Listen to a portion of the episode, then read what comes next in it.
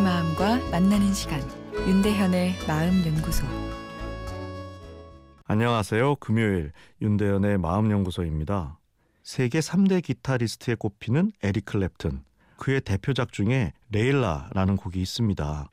아, 이 곡은 12세기 페르시아의 시 레일라와 광인에서 영감을 얻어 만들어졌다고 하는데요. 어, 레일라라는 곡의 가사를 보면 나 완전히 미쳐버리기 전에 제발 우리에게 길이 없다고 말하지 말아줘요.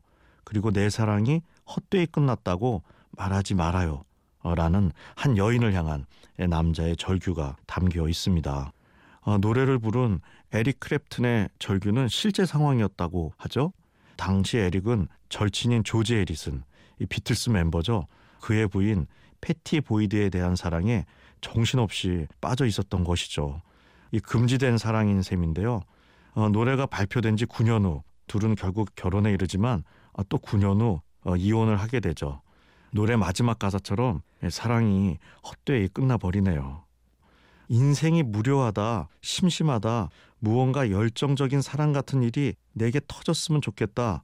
아, 이야기하는 분들에게 들려주고 싶은 노래가 있다면 장기하의 별일 없이 산다란 곡입니다. 네가 깜짝 놀랄 만한 얘기를 들려주마. 아마 절대로 기쁘게 듣지는 못할 거다. 뭐냐 하면 나는 별일 없이 산다. 뭐 별다른 걱정 없다. 아, 이런 내용입니다. 너 없이 못 산다며 절규하는 레일라라는 노래와는 느낌이 참 다르죠. 어느 노래의 가사가 더 마음에 드시나요? 어, 인생이 행복하지 않고 무료하다며 고민하는 분들이 적지 않습니다. 그분들께 심심한 인생 살기 연습을 권해드리죠. 우리들은 행복이란 메시지에 너무 강하게 반복 노출되어 행복 중독에 살짝 걸려 있는 상황입니다.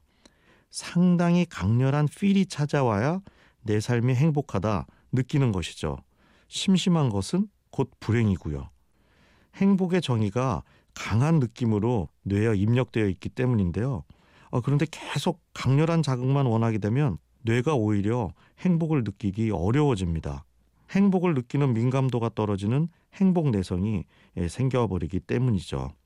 행복을 잘 느끼는 뇌 상태를 유지하기 위해 좀 빈 듯한 예, 심심한 인생에서 은근히 찾아오는 예, 심리적 만족감을 느끼는 연습이 필요합니다.